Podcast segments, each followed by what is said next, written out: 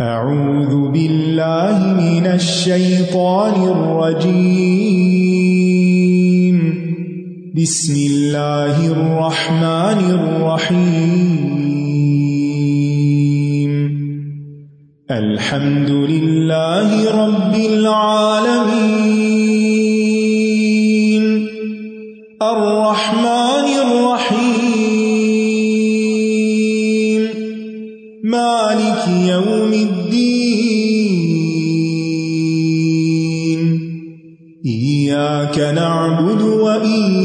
وإياك نستعين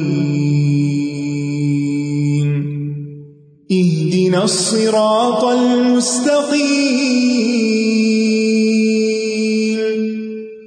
صراط الذين أنعمت عليهم غير المغضوب عليهم ولا الضالين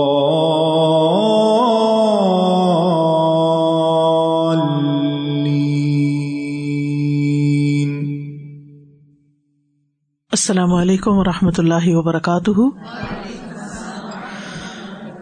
نحمد ونسلی علی رسول کریم اما بعد، فاعوذ باللہ من الشیطان الرجیم، بسم اللہ الرحمٰن الرحیم ربش رحلی صدری ویسر لی امری وحل العقدم من لسانی یفقہ قولی۔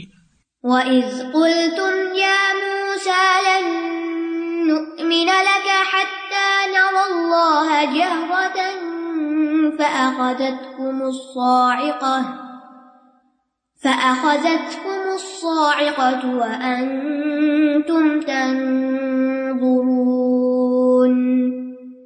وَإِذْ قُلْتُمْ يَا مُوسَى لَن نُّؤْمِنَ لَكَ، اور جب تم نے کہا اے موسا ہم جب تک اللہ کو سامنے نہ دیکھ لیں، ہرگز تمہاری بات کا یقین نہ کریں گے۔ تو تمہیں بجلی کی کڑک نے آ پکڑا۔ اور تم دیکھ رہے تھے۔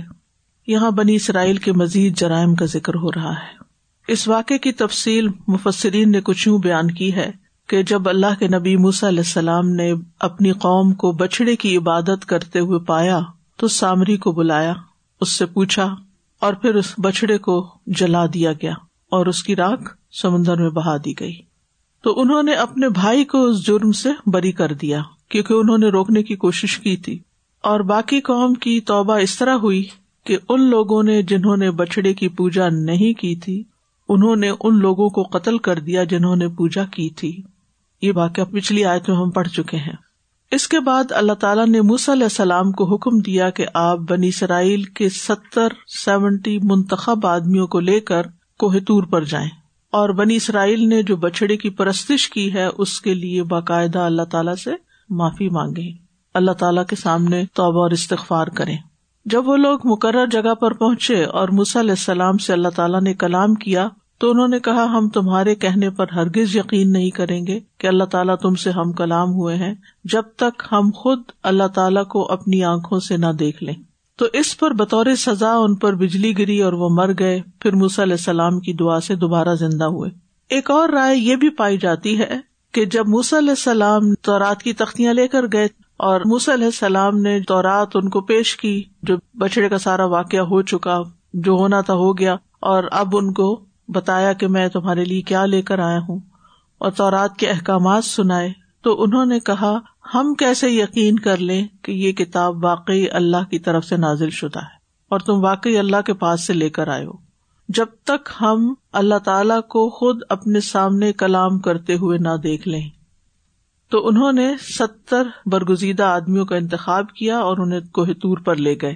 وہاں اللہ تعالیٰ موسی علیہ السلام سے ہم کلام ہوئے۔ کہا جاتا ہے کہ انہوں نے بھی اس کلام کو سنا۔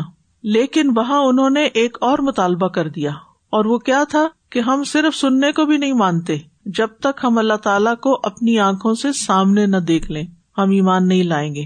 تو پھر کیا ہوا؟ بجلی نے آ پکڑا ان کو اور وہ سب کے سب مر گئے۔ یہی تو بات ہے کہ ایمان لائے ہوئے تھے۔ اور کتنی عجیب بات ہے کہ ایک طرف اپنے پیغمبر پر ایمان رکھتے ہیں، دوسری طرف ان کی بات کا یقین نہیں کرتے۔ یہ کس قسم کا ایمان ہے؟ اب اس کو ہم اپنے حالات سے ذرا ریلیٹ کر کے دیکھیں۔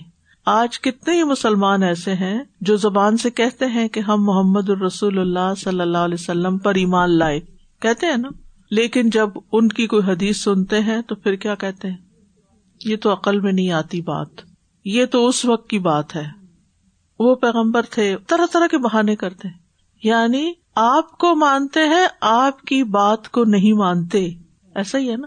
کتنے لوگ ہیں جو آپ کی عقیدت میں یعنی محمد صلی اللہ علیہ وسلم کی عقیدت میں رو بھی پڑتے ہیں، نعتیں پڑھتے ہیں، سنتے ہیں، محفلیں سجاتے ہیں، کھانے پکاتے ہیں، بانٹتے ہیں سبیلے لگاتے ہیں، لیکن نماز نہیں پڑھتے۔ دنیا سے جاتے ہوئے آخری جو آپ کی تلقین تھی وہ نماز اور لونڈی غلاموں کے بارے میں تھی۔ ایک اللہ کا حق اور ایک بندوں کا حق۔ سب سے بڑا حق اللہ کا کیا کہ نماز اور بندوں میں سے سب سے مظلوم کون ہے؟ غلام۔ ان دونوں کا حق پہچاننا۔ اور امت مسلمہ میں ایسے لوگ موجود ہیں جو نماز کو بھی مذاق بنائے ہوئے ہیں اور اس کو اپنا فریضہ نہیں سمجھتے۔ اور باقی باتیں سے چھوڑے دوسرا، آپ دیکھیے کہ آج کے بہت سے سو کالڈ مسلم کے گھر میں ایسے لوگ موجود ہیں، بڑے بھی اور چھوٹے بھی، جو کہتے ہیں اللہ کو کس نے دیکھا؟ ہم کیا جانے؟ آج کے بچے ایتھیسٹ کس بنا پر ہو رہے ہیں؟ ان کی دلیل کیا ہے؟ سینگ از بلیونگ ہم نے اللہ کو دیکھا نہیں، ہم کیسے مان جائیں؟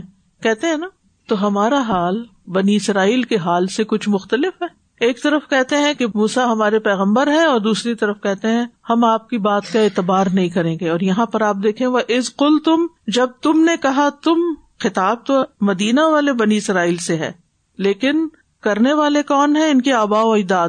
تو ایسا کیوں؟ کہ ان کا تو قصور نہیں تھا، یہ تو ان کے آبا و اجداد کا قصور تھا۔ ان کا قصور یہ تھا کہ یہ اپنے آبا و اجداد کے اس رویے کو غلط نہیں کہتے تھے، اس پر فخر کرتے تھے۔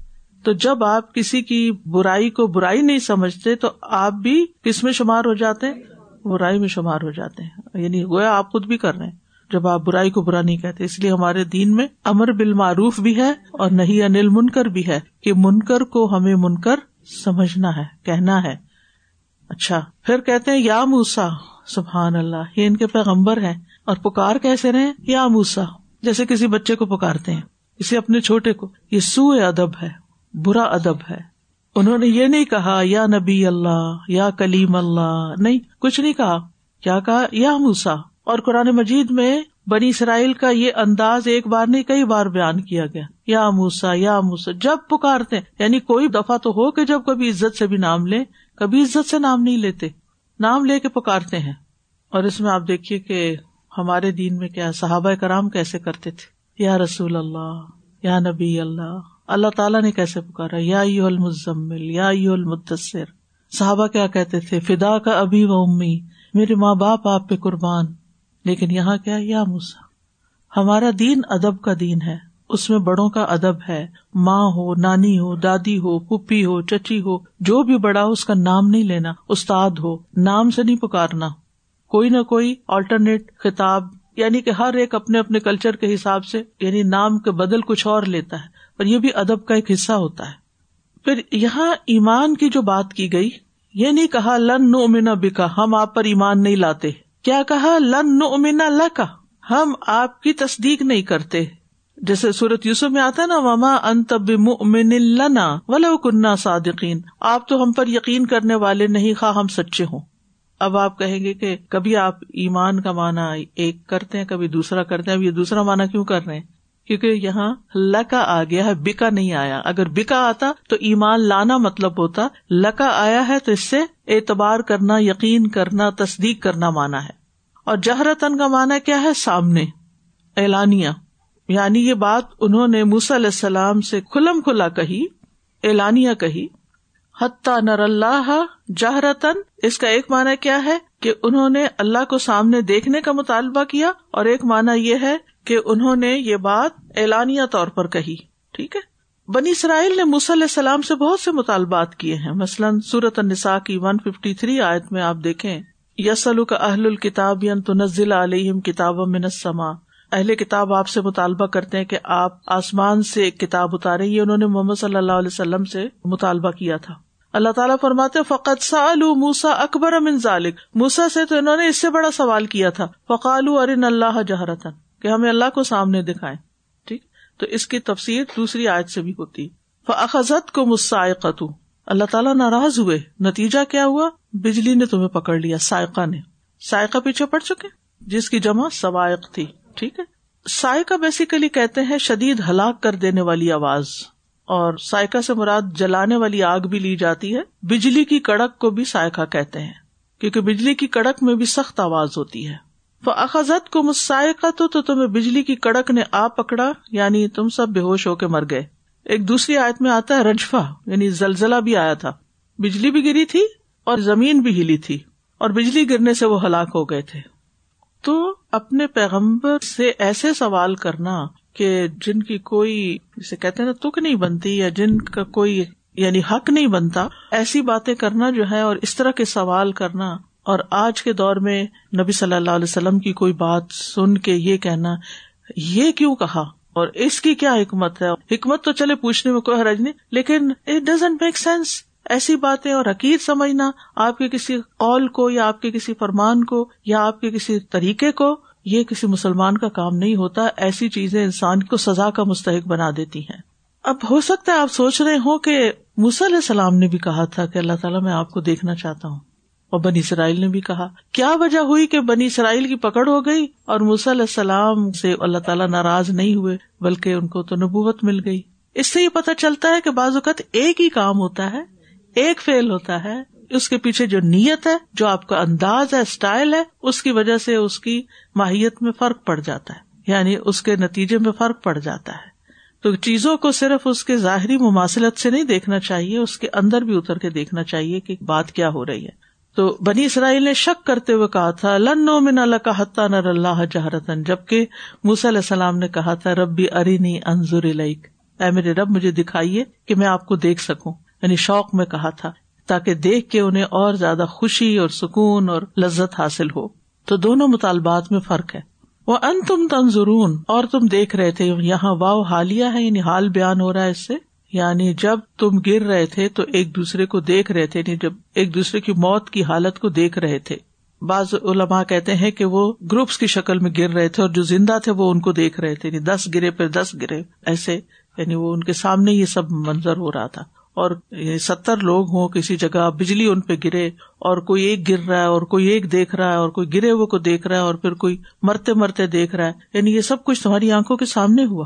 تو یہ ان کے اوپر آنے والی دنیا کی شدید سزا تھی، جو ان کے غلط مطالبے کی وجہ سے ان پر نازل ہوئی۔ یعنی ان کا جرم انتہائی گھناؤنا تھا، کیونکہ انہوں نے اپنے رب سے اور اپنے پیغمبر سے بے ادبی کا معاملہ کیا تھا۔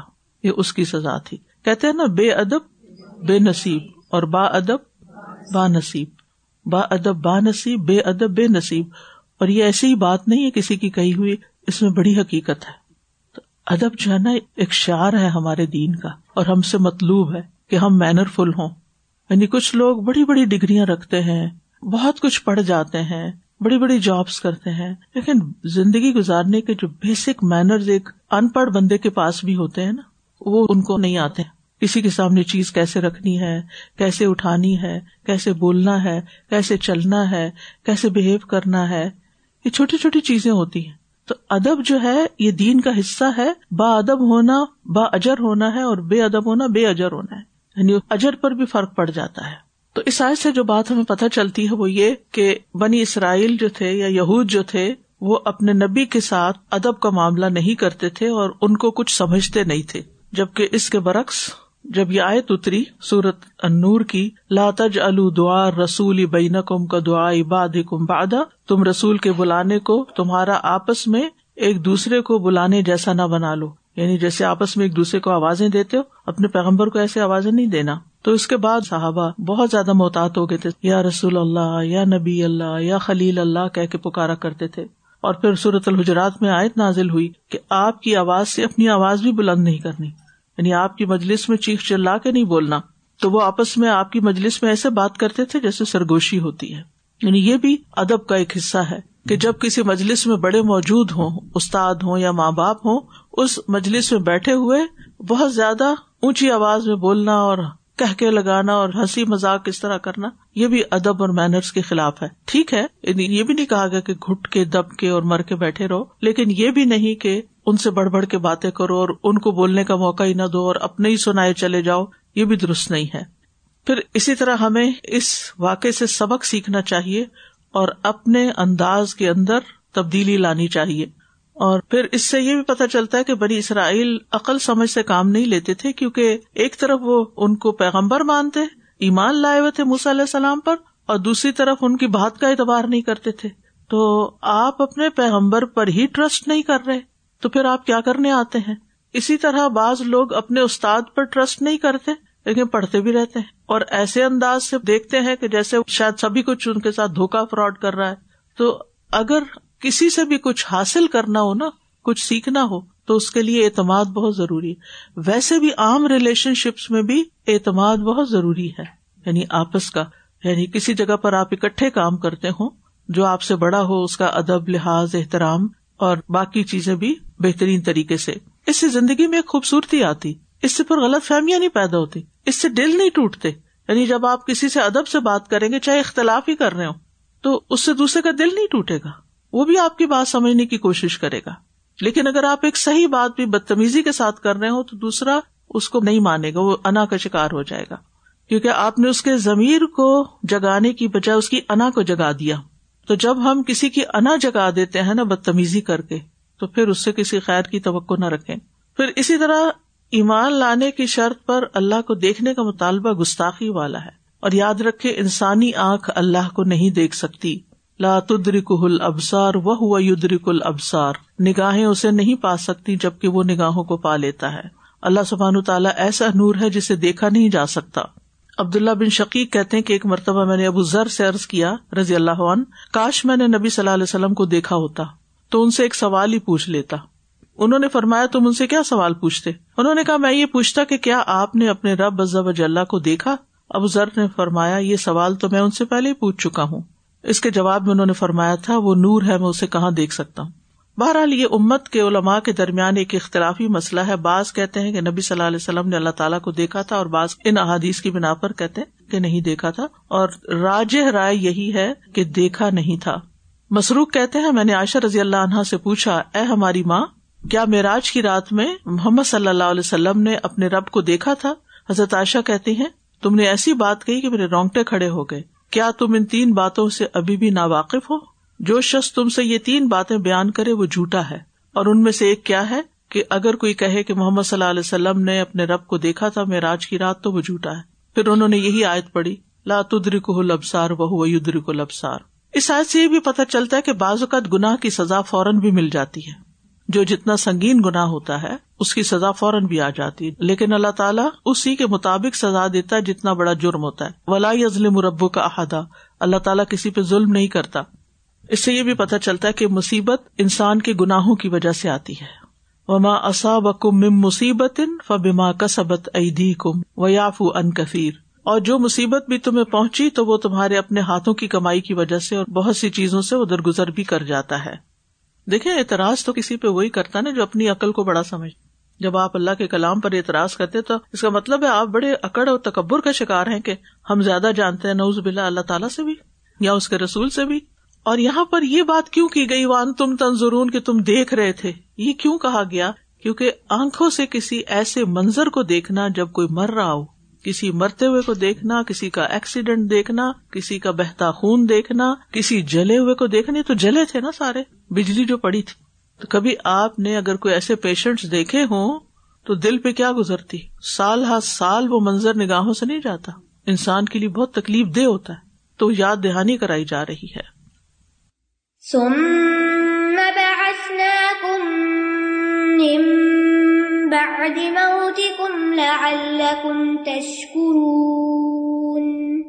پھر ہم نے تمہاری موت کے بعد تمہیں زندہ کر اٹھایا تاکہ تم شکر ادا کرو۔ یہ اللہ تعالیٰ نے بنی اسرائیل پر پھر انعام کیا۔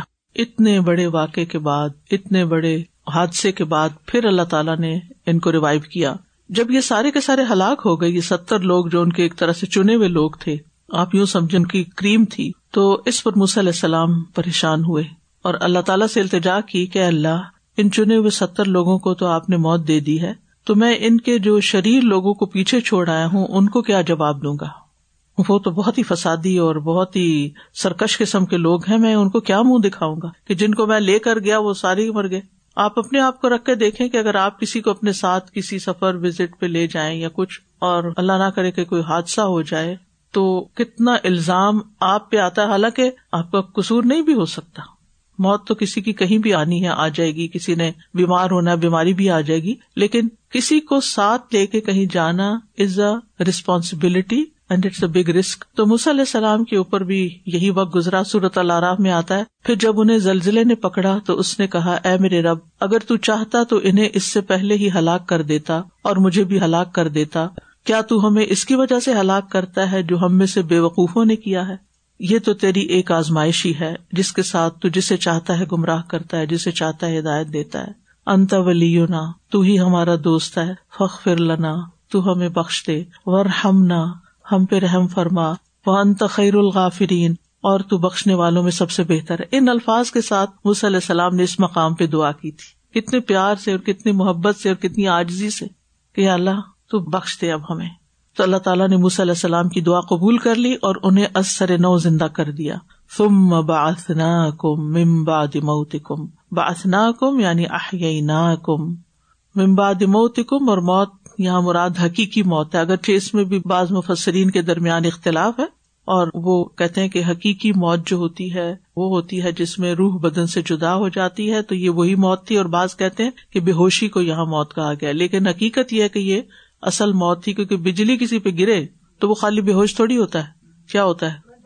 مر جاتا ہے، جل جاتا ہے۔ تو اس لیے یہاں موت سے بے ہوشی مراد لینا درست نہیں ہے، کیونکہ واضح طور پر لفظ موت بھی آیا ہے اور جو حالات بتا رہے ہیں وہ بھی اسی نتیجے پہ پہنچتے ہیں۔ ان کو دوبارہ کیوں زندہ کیا گیا؟ قطع کہتے ہیں، اللہ نے ان کو زندہ کر دیا تاکہ وہ اپنی باقی مدت عمر پوری کر لیں، اپنا رسک پورا کرے اور اگر ان کی موت کا یہ وقت لکھا ہوا ہوتا، مرنے کا ہی تو ان کو کبھی دوبارہ نہ زندہ کیا جاتا۔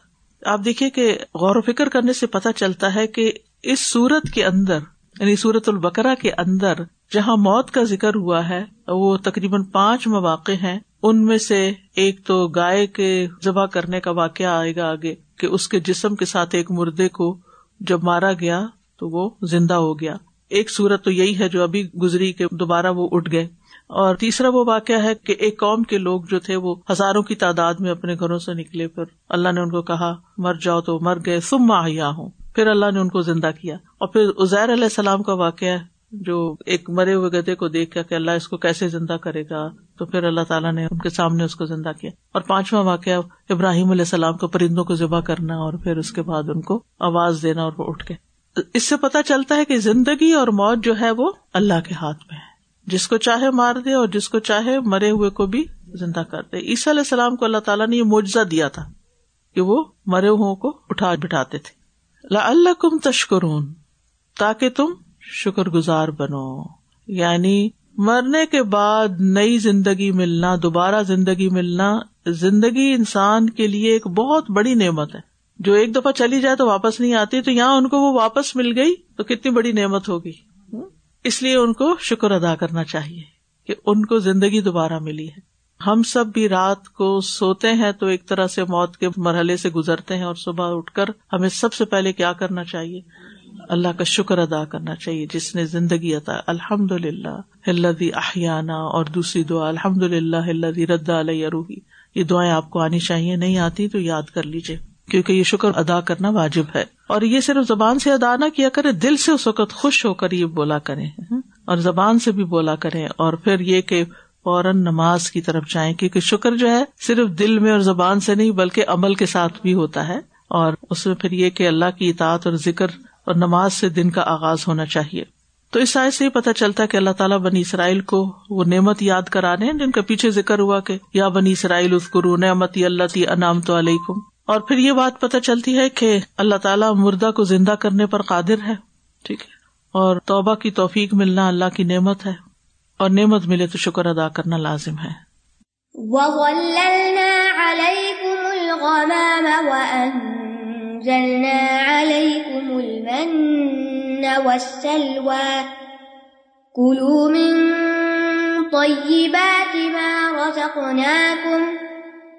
وما ظلمونا ولكن كانوا أنفسهم يظلمون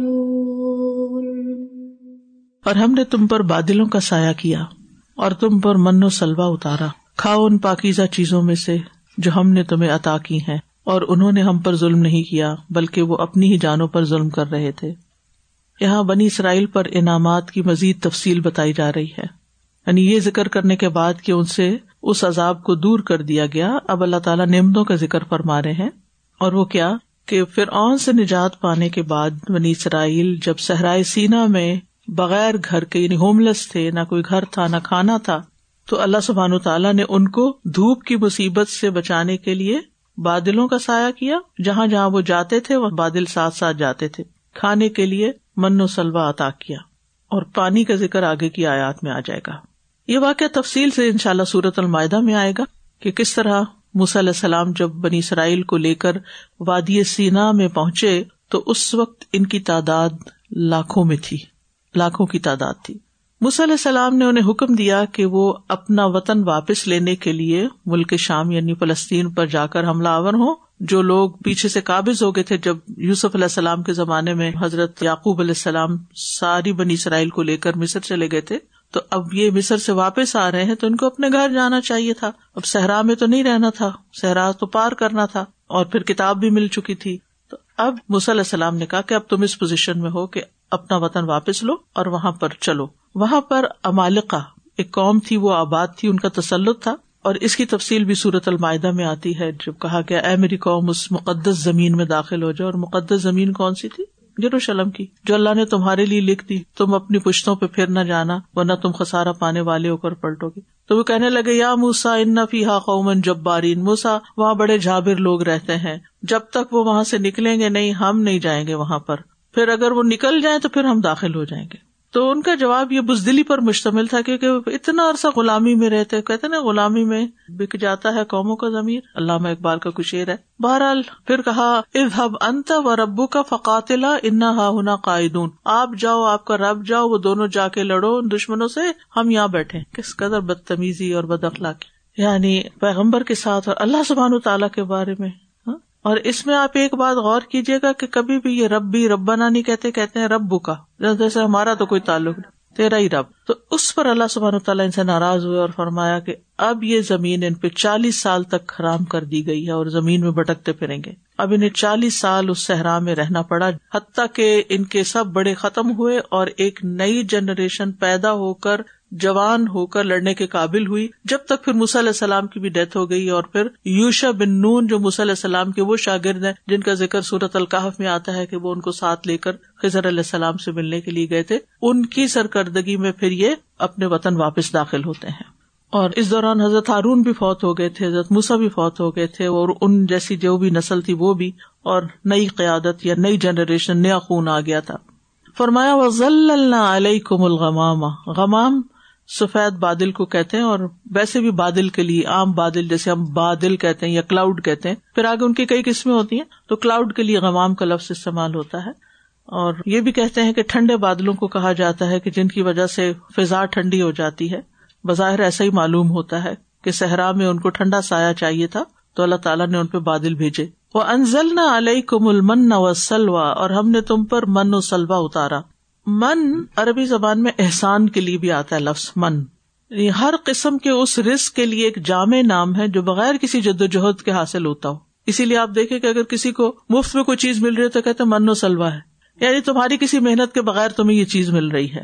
اور ایک قول یہ ہے کہ من شہد جیسی کوئی چیز تھی، وہ طلوع فجر سے طلوع شمس تک اترتی تھی ان کے درختوں پر اور اس میں سے یہ کھا لیتے تھے. بعض نے اس سے مراد مشروب لیا ہے یعنی سلوا کھانا ہے اور من جو ہے وہ پینے کی چیز تھی۔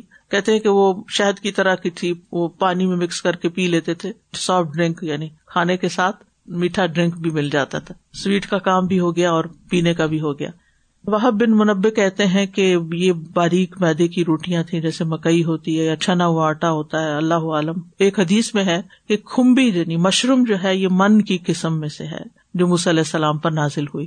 تو بہرحال جو بھی ان پر نازل ہوا، اس میں ان کی اپنی کوئی محنت نہیں تھی۔ کوئی ان کو اس پر پیسہ نہیں لگانا پڑ رہا تھا، کسی قسم کی کوئی مشقت نہیں تھی۔ اور یہ بھی کہتے ہیں کہ وہ من جو تھا، اگر اس کو پانی میں ملاتے تو وہ میٹھا ہو جاتا، کسی کھانے کی چیز کے ساتھ ملاتے تو وہ ایک نیا کھانا بن جاتا تھا۔ لیکن اس آیت میں کوئی ایک اکیلی چیز مراد نہیں ہے من سے۔ مطلب یہ کہ بنی اسرائیل کو وہ کھانا بلا مشقت بر وقت مل جاتا تھا۔ جہاں تک مشرم کی بات ہے تو مشرم کی فضیلت حدیث میں بھی آئی ہے۔ رسول اللہ صلی اللہ علیہ وسلم نے فرمایا کمبی یا مشرم اس من میں سے ہے جسے اللہ تعالیٰ نے بنی اسرائیل کے لیے نازل کیا اور اس کا پانی آنکھوں کے لیے شفا ہے۔ اور سلوا نرم و نازک پرندہ تھا، اس کو بٹیر کا نام دیا جاتا ہے اس سے ملتا جلتا کوئی پرندہ تھا اور اس کا گوشت بہت لذیذ ہوتا ہے۔ بہرحال، ان کی نافرمانیاں بہت تھیں، سرکشی بھی تھی۔ بزدلی بھی تھی، بد اخلاقی بھی تھی، کوئی بات نہیں مانتے تھے۔ اس کے باوجود اللہ تعالیٰ نے ان کو وسیع رسک دے رکھا تھا۔ اس سے کیا بات پتہ چلتی ہے کہ نافرمانیوں کے باوجود بھی رسک مل جایا کرتا ہے۔ اگر کوئی شخص نہ نماز پڑھتا ہے نہ کوئی اور اللہ کی اطاعت کا کام کرتا ہے اور اللہ نے اس کو بہت رسک دیا ہوا ہے وہ یہ نہ سمجھے کہ اللہ تعالیٰ مجھ سے راضی ہے، اس لیے مجھے یہ سب کچھ ملا ہوا۔ ہے اب یہ آپ دیکھیے بنی اسرائیل کے حالات اور اس کے باوجود ان کو مفت میں یہ سب کچھ مل رہا ہے۔ کلو من طی بات مار رکھنا کھاؤ ان پاکیزہ چیزوں میں سے جو ہم نے تمہیں بطور رسک دی ہے یہاں من جو ہے، بعض کے معنوں میں نہیں ہے۔ من طیبات یعنی بعض پاکیز یہ جو پاکیزہ چیزیں ہم نے تمہیں دی ہیں، وہ سب کھا سکتے ہو۔ من و سلوا کی قسم میں۔ وما ظلمونا، اور انہوں نے ہم پر ظلم نہیں کیا۔ یعنی شکر ادا نہ کر کے اور نافرمانی کر کے ولا کن کانو انفسم یزلمون لیکن وہ اپنی جانوں پہ ظلم کرتے تھے۔ ظلم کیا ہوتا ہے؟ کسی کے حق میں کمی کرنا۔ یعنی انہوں نے بات نہ مان کر ہماری کسی چیز میں کوئی کمی نہیں کی۔ یعنی اللہ کے ملک میں، حکومت میں، بادشاہت میں، بڑائی، بزرگی، کمال میں، صفات میں کوئی کمی نہیں ہوئی۔ ان کی نافرمانیوں کی وجہ سے۔ اور کسی کی نافرمانی سے بھی نہیں ہوتی۔ اگر کوئی اللہ کی عبادت نہیں کرتا تو اللہ تعالیٰ کا کوئی نقصان نہیں ہوتا۔ بلکہ انسان کس پہ ظلم کرتا ہے؟ اپنے آپ پہ ظلم کرتا ہے۔ اب آپ ہو سکتا ہے کل مجھ سے سوال کریں تو میں آج ہی آپ کو جواب دے دوں۔ وما ظلم ظلم کون سا سیگا ہے؟ جمع کا ہے اور ماضی بھی ہے۔ ترجمہ ایسے کیا نا، انہوں نے ظلم نہیں کیا ہم پر، ٹھیک ہے؟ اور پھر ہے ولا کن کانو انفسا یزلیمون اپنی جانوں پر وہ ظلم کرتے تھے۔ کانو آ گیا نا، اس لیے کرتے تھے۔ کرتے ہیں نہیں۔ ایک ماضی ہے اور ایک مظاہرے ہے۔ پھر تھے یا ہیں؟ کیا ہے؟ شابش، دونوں۔ جی دونوں ہی ہے یعنی نافرمانی کر کے ہم پہ ظلم نہیں کیا، ہماری کسی چیز میں کمی نہیں کی، بلکہ وہ اپنی جانوں پر خود ظلم کرتے ہیں یا کرتے رہے۔ مراد یہ ہے کہ ظلم پر اڑے رہے اور اب تک وہ جاری ساری ہے۔ کیا بھی اور کر بھی رہے ہیں۔ ٹھیک ہے؟ کنٹینیوس ہے۔ جی۔ اس ایسے ہی بات پتہ چلتی ہے کہ بادل جو ہیں وہ اللہ کے حکم سے چلتے ہیں۔ اللہ چاہے تو صحرا میں بادل لے جائے، اللہ چاہے تو جہاں ہمیشہ بارشیں ہی بارشیں ہوتی ہیں، وہاں سے بادل نکال لے جائے۔ تو بادل اللہ کے حکم سے چلتے ہیں۔ ٹو تھاؤزینڈ فور میں جب میں دورہ قرآن کے لیے آئی تھی یہاں کینیڈا، تو مجھے یاد ہے تھرٹینتھ اکٹوبر کو میں آئی تھی۔ تو یہ اکٹوبر کا مہینہ تھا۔ آلموسٹ ایوری ڈے شاور ہوتے تھے۔ Every day. تو کیونکہ میں یہاں زیادہ رہی نہیں تھی، تو میری انڈرسٹینڈنگ تھی شاید کینیڈا میں روز بارش ہوتی ہے۔ لیکن اس دفعہ آپ دیکھیں کہ اکتوبر کتنا ڈرائی ایک طرح سے جا رہا ہے نا اس کے مقابلے میں۔ تو یہ اللہ کے عزن سے ہوتا ہے، اللہ چاہے تو روز بارش برسا دے، اللہ چاہے تو پورا مہینہ گزر جائے اور بھر کے بارش نہ ہو۔ اسی طرح یہ ہے کہ اللہ نے جس ایک اور نعمت کا ذکر کیا ہے، وہ سایہ ہے یہاں نا۔ سایہ اللہ کی نعمتوں میں سے ایک نعمت ہے۔ چاہے درختوں کا سایہ ہو، چاہے بادلوں کا سایہ ہو، اور خاص طور پر تپتی دھوپ میں اور گرمیوں کے موسم میں۔ اللہ سبحان تعالیٰ اس کا ذکر سورت النحل میں بھی کرتے ہیں۔ اللہ نے اس میں سے جو پیدا کیا تمہارے لیے سائے بنائے۔ کبھی سائے کی نعمت پر ہم نے شکر ادا کیا؟ اگر نہ کیا ہو تو کیا کیجیے گاڑی کی پارکنگ اگر سائے میں مل جائے تو شکر ادا کر کے پارک کیا کرے ٹھیک اہل جنت کی نعمتوں میں بھی اللہ تعالیٰ سائے کا ذکر کرتے ہیں۔ وہ اصحاب المین اما اصحاب المین فی صدر مقدود و طلح ممدود و ذل ممدود۔ وہ ایک درخت ہوگا نا جنت میں، جس کا سایہ سو سال بھی چلے تو ختم نہیں ہوگا۔ اتنا بڑا درخت، کیا خوبصورتی ہوگی۔ سبحان اللہ۔ اور پھر یہاں آپ دیکھے کہ ضلع ان ظلمونا، نا نا نا آیا ہے۔ یہ سب رائلٹی کے لیے۔ ہم نے ہم نے۔ حالانکہ کرنے والا کون ہے؟ اللہ۔ اللہ نے اپنے لیے ہم کا لفظ استعمال کیا۔ تو یہ بھی رائلٹی کا ہے۔ اور پھر آپ دیکھیے کہ سلوا کا ذکر ہے تو پرندوں کے گوشت کی بات ہے۔ پرندوں کا گوشت، گائے کے گوشت اور اونٹ کے گوشت سے بہتر ہوتا ہے۔ اہل جنت کے لیے بھی خاص طور پر پرندوں کے گوشت کی بات کی گئی، بیف کی بات نہیں کی گئی وہاں۔ وہ لحم مما یشتہون پرندوں کا گوشت جس کی وہ خواہش رکھتے ہوں گے۔ ایک بڑی خوبصورت حدیث ہے، بہت مزہ آتا ہے اس کو پڑھ کے مجھے ہمیشہ، کہ جنت والوں میں سے ایک شخص جنت کے پرندوں میں سے ایک پرندے کے کھانے کی خواہش کرے گا، تو پرندہ اس کے ہاتھ میں پکا ہوا اور ٹکڑے کیے ہوئے آ جائے گا اور وہ کھا لے گا اس کو۔ اس سے یہ بھی پتا چلتا ہے کہ رسک میں سے پاکیزہ چیزیں کھانی چاہیے اور وہی حلال ہوتی ہیں۔ یا سلون کمازا اہل الحم کل اہل الحم بات لوگ آپ سے پوچھتے ہیں، ان کے لیے کیا کچھ حلال ہے؟ آپ ان سے کہیے، تمام پاکیزہ چیزیں تمہارے لیے حلال ہے تو حلال اور طیب کھانا چاہیے۔ رسولوں اور اہل ایمان کو یہی حکم دیا گیا۔ اور خبیز چیزیں ہمارے لیے حرام ہے خبیز کی دو قسمیں ہوتی ہیں۔ ایک تو اٹ سیلف ذاتی طور پر چیز خبیز ہو، خراب ہو بگڑی ہوئی ہو، ذائقہ بدلا ہو، رنگ اسمیل یعنی اس کی شکل خراب ہو۔ اور دوسرا یہ کہ اس کی کمائی خبیص نہ ہو، جیسے حرام میں سے جو سود کی کمائی ہے یا شراب کی کمائی ہے یا جوئے کی کمائی ہے، یہ بھی خبیص آمدنیاں ہیں۔ یعنی نژات میں بھی خبیص نہ ہو، جیسے مردار، خنزیر، شراب وغیرہ، اور عمل اور کمائی بھی ان چیزوں کی نہ ہو۔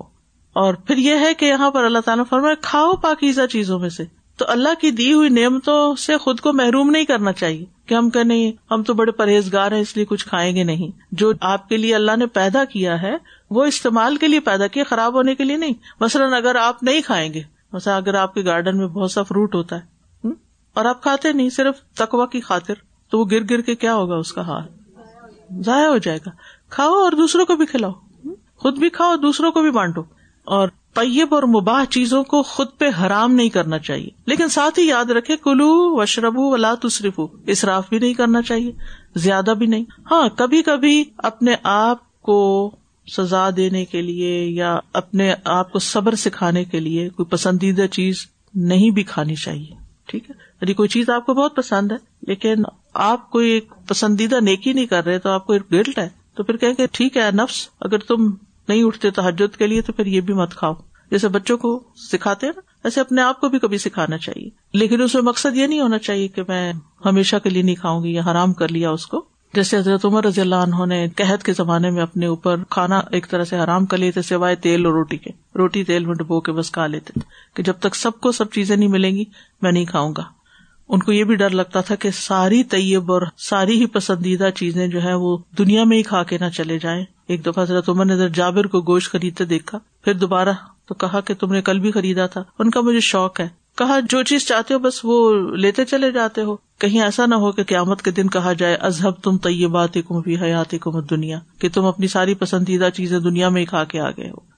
تو اپنے آپ کو صبر سکھانے کے لیے، کبھی ان لوگوں کے ساتھ ان کا احساس کرنے کے لیے کہ ان کے پاس یہ نعمتیں نہیں ہے یعنی انسان اپنے آپ کو وہ پین فیل کروائے کبھی۔ تو وہ ایک تربیت کے لیے اس کی اجازت ہے۔ ورنہ کیا ہے کہ فکل منہا ہئی سشے تم رغدن اور پھر اہم بات یہ کہ گناہ ہو، ظلم ہو، نافرمانی ہو، اس کا وبال کس پہ پڑتا ہے؟ اپنے آپ پہ پڑتا ہے۔ اور ظلم جو ہے دنیا اور آخرت میں بد بختی کا سبب ہے۔